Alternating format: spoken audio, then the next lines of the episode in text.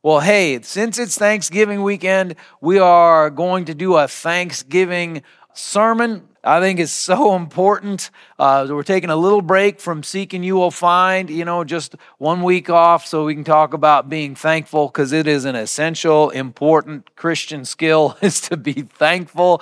I don't know about you, but I could use a little reboot on my thankfulness skills.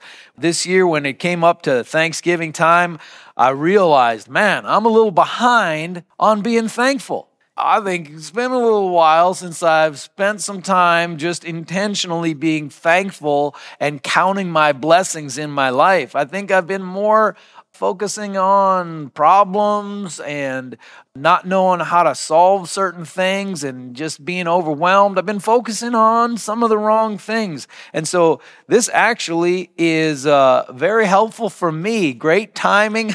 Hopefully, it's just super simple and you've been just progressing in thankfulness. So this is just an easy topic for you, but maybe like me, you know, you need you need to re-up in your thankfulness in your heart. And so that's what we're going to deal with because this world needs more thankful people. I tell you what, you can look at the world and want lots of things to change, but I tell you one thing that would really make a difference is if this world had more thankful people. What if everybody, what if what if 50% of people that you meet were just super thankful people? Wouldn't that change the world? Man, what if it was 100%?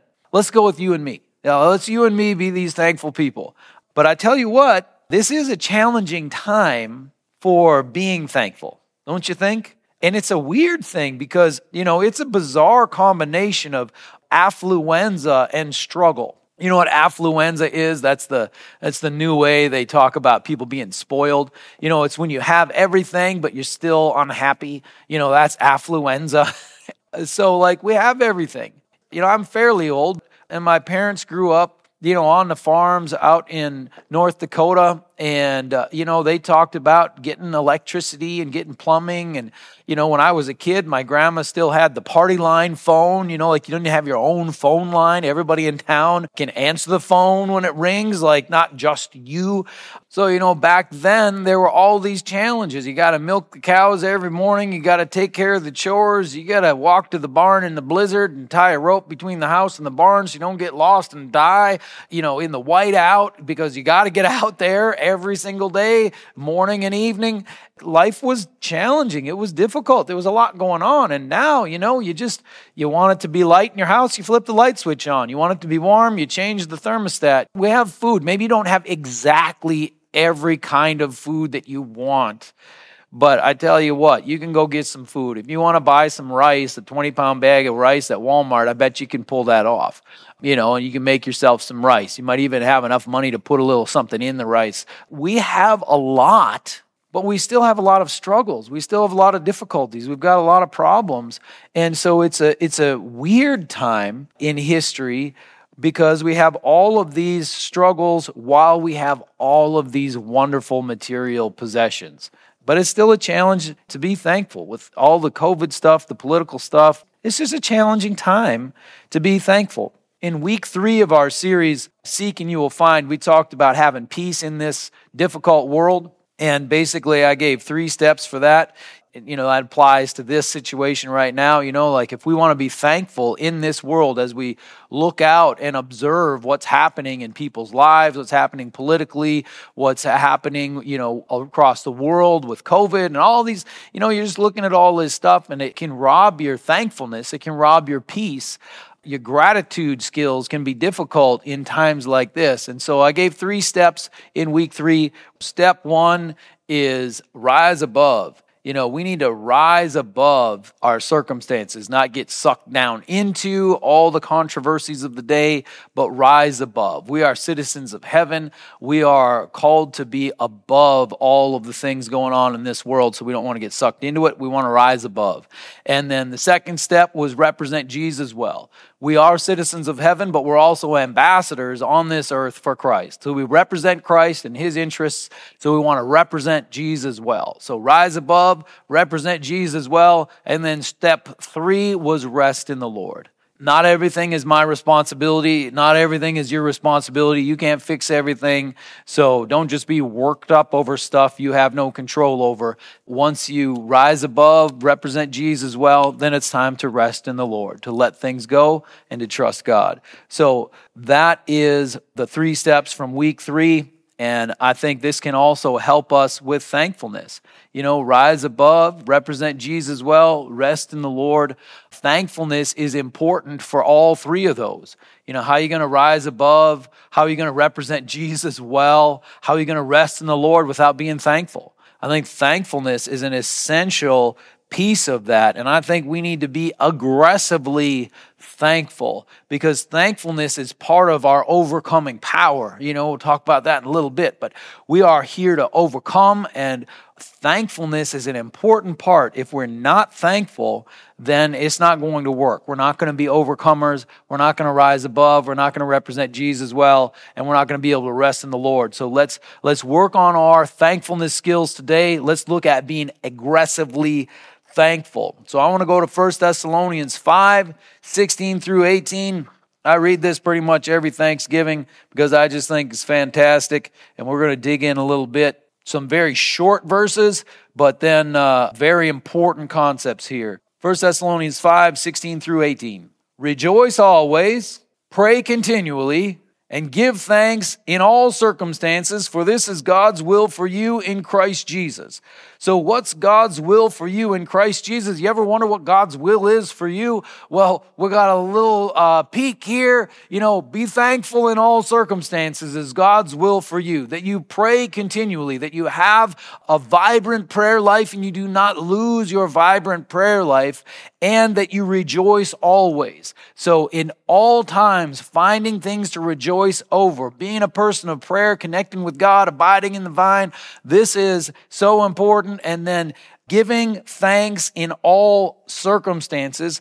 This is God's will for you in Christ Jesus. So, again, if you've ever wondered what God's will is for you, well, get started on this because if you've been told in the scriptures what God's will is for you and then you don't do that, well, then how are you going to go to the next step? You got to be faithful in the little things in order to grab hold of the next things. And I tell you, this isn't necessarily a little thing. To be able to rejoice always, pray continually, and give thanks in all circumstances, tell you what, you get to that place, you're going to be a lot farther ahead in your faith than a lot of people. All right. This is God's will for you in your life. Give thanks in all circumstances. Now, I wonder what the circumstances were for the church in Thessalonica. So this is 1 Thessalonians chapter 5. So that means that this is an epistle. It's a letter written from the apostle Paul to the church in Thessalonica and Paul had been to Thessalonica. We see at the beginning of this, 1 Thessalonians 1 1 says, Paul, Silas, and Timothy to the church of the Thessalonians in God the Father and in the Lord Jesus Christ, grace and peace to you. So, Paul, Silas, and Timothy are writing a letter to the church in Thessalonica. Now we believe that Paul specifically wrote it, but you know, hey, from us to you is what is being said here from Paul, Silas, and Timothy to the church in Thessalonica. So this is written to a particular group of people from a particular group of people, and they know each other. So what's the situation? How did this all happen? Let's go to Acts chapter 17. We'll get a picture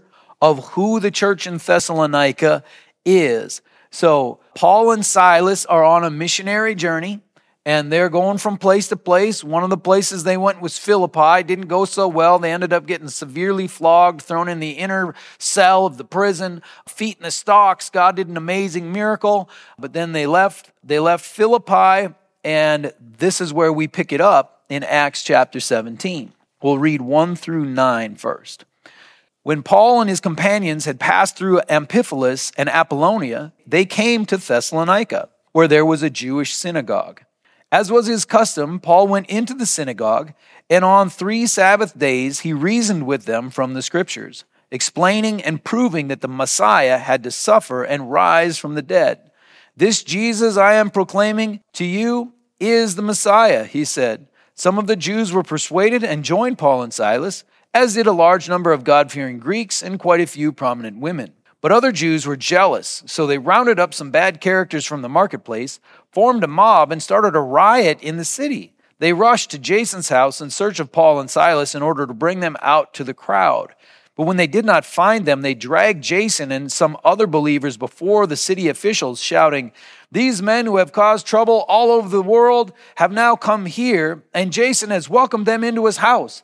They are all defying Caesar's decrees, saying that there is another king, one called Jesus.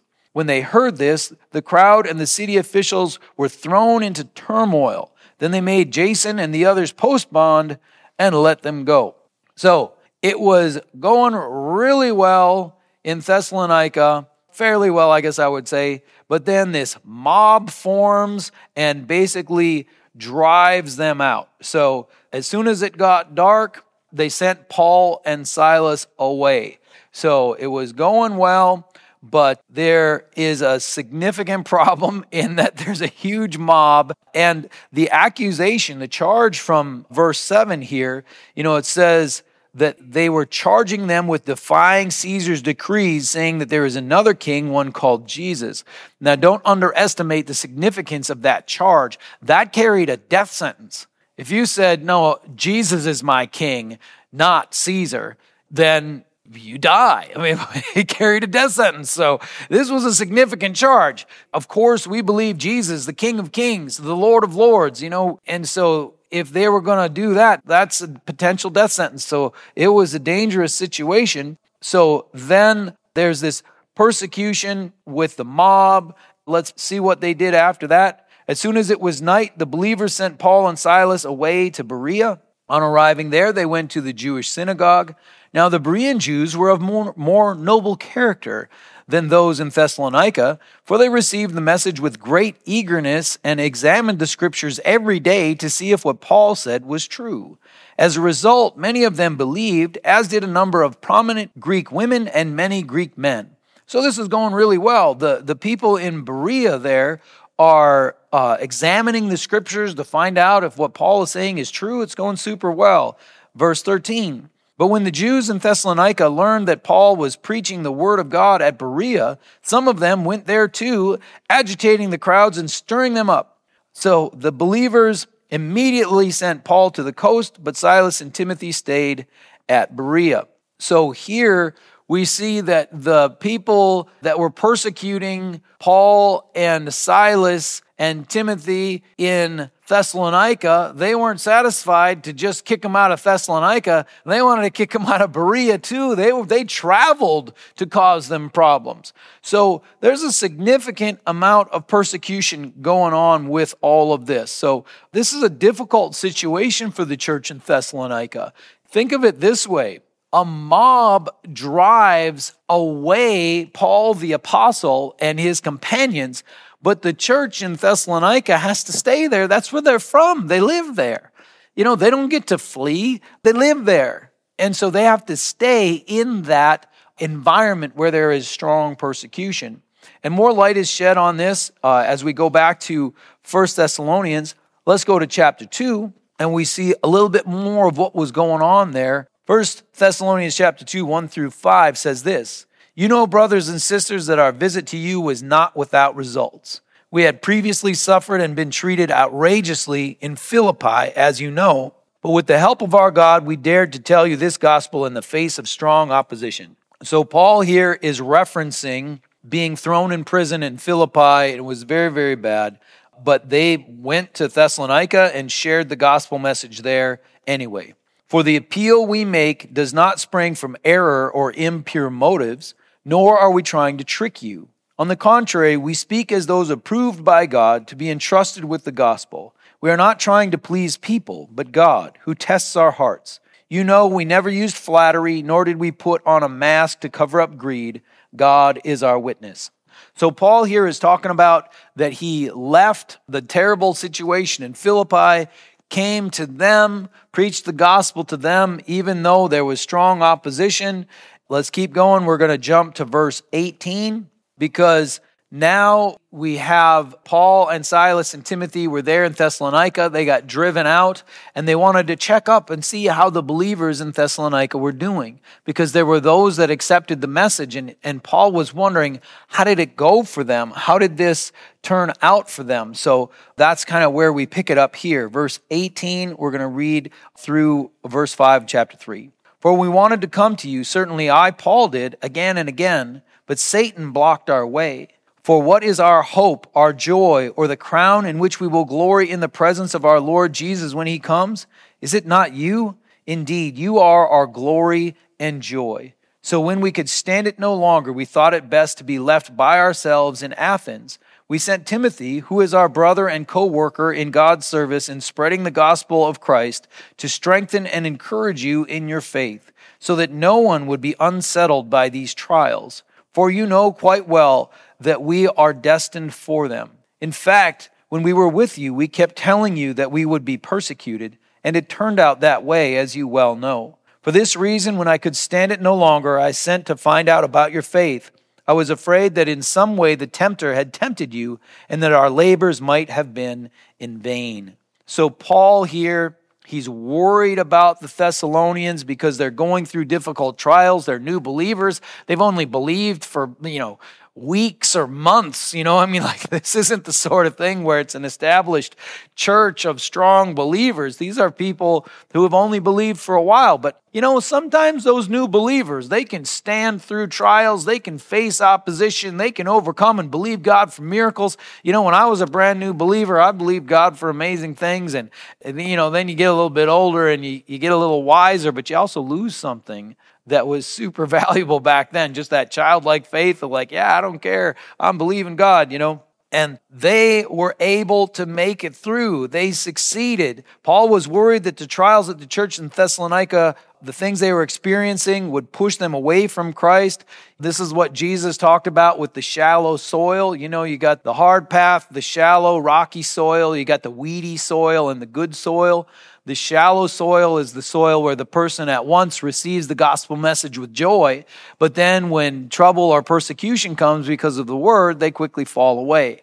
And so this is a real threat. Paul was worried about that for the church in Thessalonica. He couldn't stand it any longer, so they sent Timothy, go check on them, see how they're doing. And Timothy checked on them, and they were doing great. So that is just fantastic. The Thessalonians were in a very difficult circumstance for sure. Tremendous persecution. If they claim Jesus as their king, you know, then that's a potential death sentence with the Roman rule. So it was a it was a difficult time to be a Christian and even in the midst of that with very little experience in following Jesus, their faith held strong. And Paul was thrilled because they were overcoming their circumstances.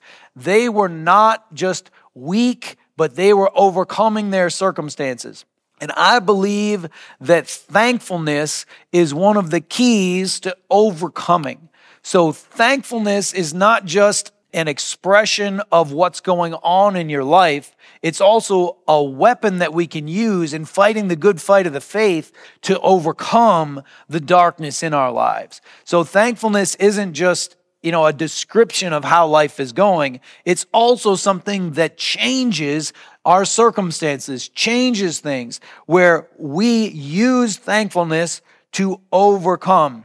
That's why Paul gives instructions like give thanks in all circumstances. And he gave other instructions as well. I want to read kind of the context of 1 Thessalonians 5 16 through 18. We're just going to read a little chunk here because he gives lots of different instructions to the church in Thessalonica. They're holding strong. God is teaching them things.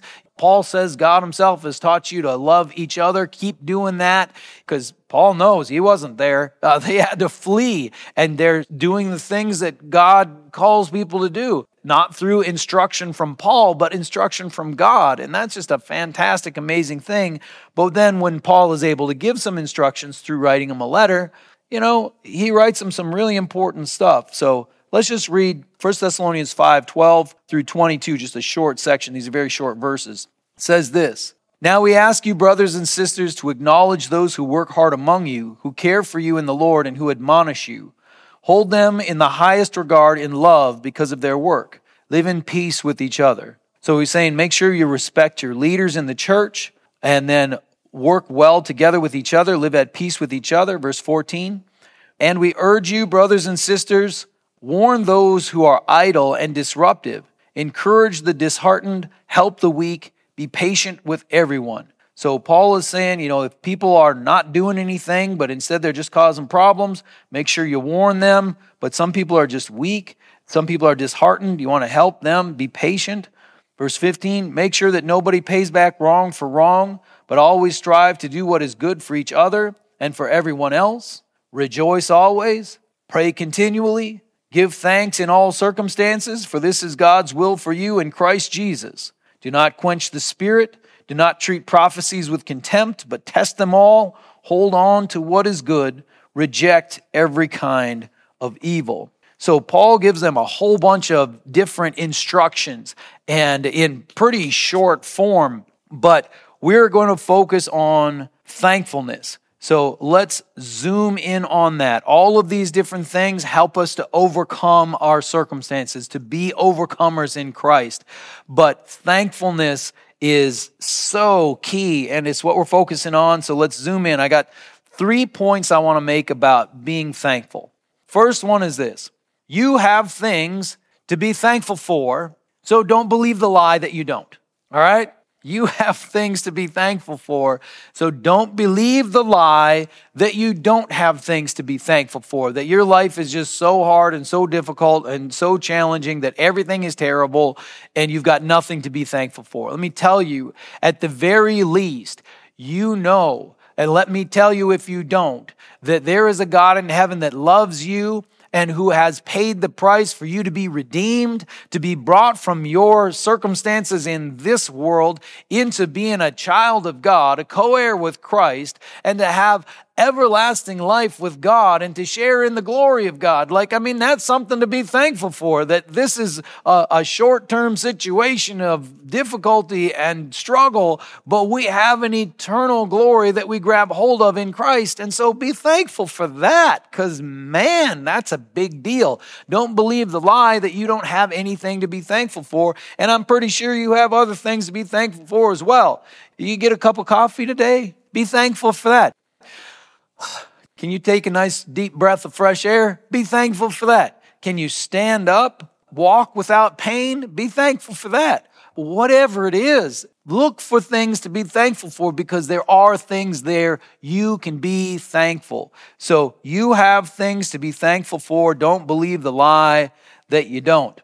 Number two, thankfulness is not a result of things working out in our life. You know, it's not just that, but it is a cause of things working out in your life. So it's not just the result. You know, we don't just be thankful after everything works out. We be thankful first, and then things begin to work out. You know, there are four situations where Jesus is recorded as giving thanks, being thankful in the scriptures. Only four. And, you know, years ago I did some research on this because Thanksgiving was coming up. I thought, hey, I wonder what Jesus was thankful for. And so I looked into it, and the four circumstances are, you know, the first one is the feeding of the 4,000 and the feeding of the 5,000. I'm putting those together. He gave thanks for the meager provision when they had thousands of people to feed and barely anything. And then after he gave thanks, a miracle happened and everything got taken care of. But he gave thanks first for something that didn't make any sense.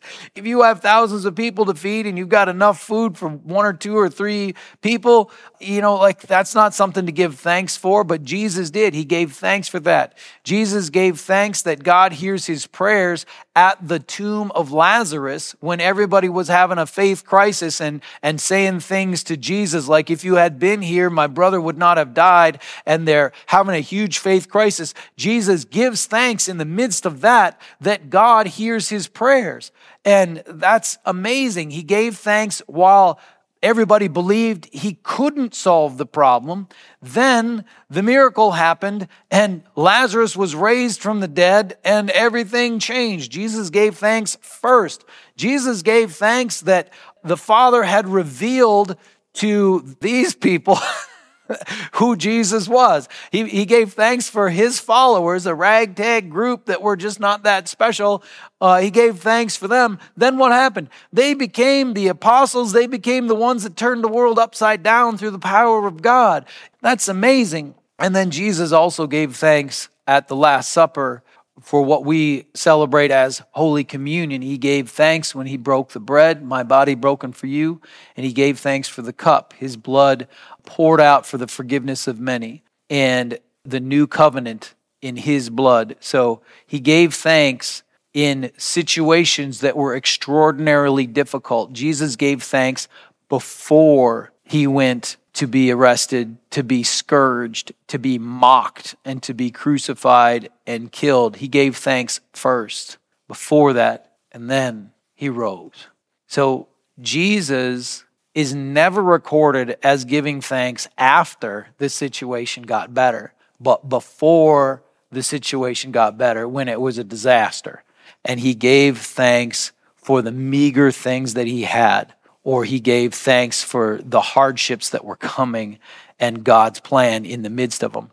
He gave thanks as a weapon in the battle to fight the good fight of the faith. He gave thanks first. Jesus gave thanks when circumstances were very bad, and then the miracle happened. So that's what I endeavor to do. That's what I want to encourage you to do as we lean in to aggressively being thankful, let's believe God that as we are thankful, as we give thanks to God for the little things that we do have, that God will bring the miracle and He'll bring the change, and then that will be part of our overcoming. And just recently, you know, I mentioned earlier that I was having a little trouble being thankful. And then as it came up on Thanksgiving, I'm like, oh man, you know, like I gotta, I gotta change something here, you know. As I have been leaning into the discipline of thankfulness, I've noticed that I begin to see new opportunities rather than just feeling overwhelmed and like I don't know what to do, feeling defeated. Instead, as I pray prayers of thankfulness and as I count my blessings, I start seeing new opportunities. And that's a, that's a big deal for me. You know, I've got to see how are we going to take the land? How are we going to get the next thing? Where are we going to go to the next step? How are we going to make some progress? If I'm not seeing that, it's it's hard for me. I, we got to go to the next level. And this has been a difficult season to go to the next level and there's lots of challenges. And thankfulness the discipline of thankfulness in my life helps me see the opportunities rather than just feeling defeated. So it's part of fighting the good fight of the faith is the discipline of thankfulness. That's how Jesus lived and that's how we need to live. And that brings me to point number three. Thankfulness is a command from God, not a choice. okay? So let's get to it. Thankfulness is a command of God, not a choice. Why does God give commands? Very important that you know the answer to this question. Why does God give commands? I tell you, it's because He loves us and He's trying to help us out. Okay? That's why he gives commands. He's not trying to ruin our lives. He's not trying to take the fun out of life. He loves us. He's trying to help us out. So that's why thankfulness is a command because it is so important. We are to give thanks in all circumstances because that's God's will for us in Christ Jesus. So it is a command, not a choice. Three points with regards to thankfulness. You have things to be thankful for. Don't believe the lie that you don't. Thankfulness is not to be just a result of things working out in our life, but it is part of the catalyst to make things work out in our life.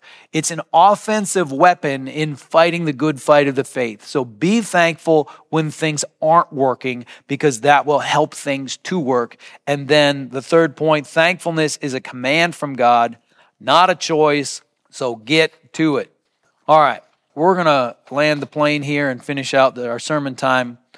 And I want to repent personally for failing to be thankful like I should. I believe we should be aggressively thankful and consciously thankful and pray prayers of thankfulness and count our blessings.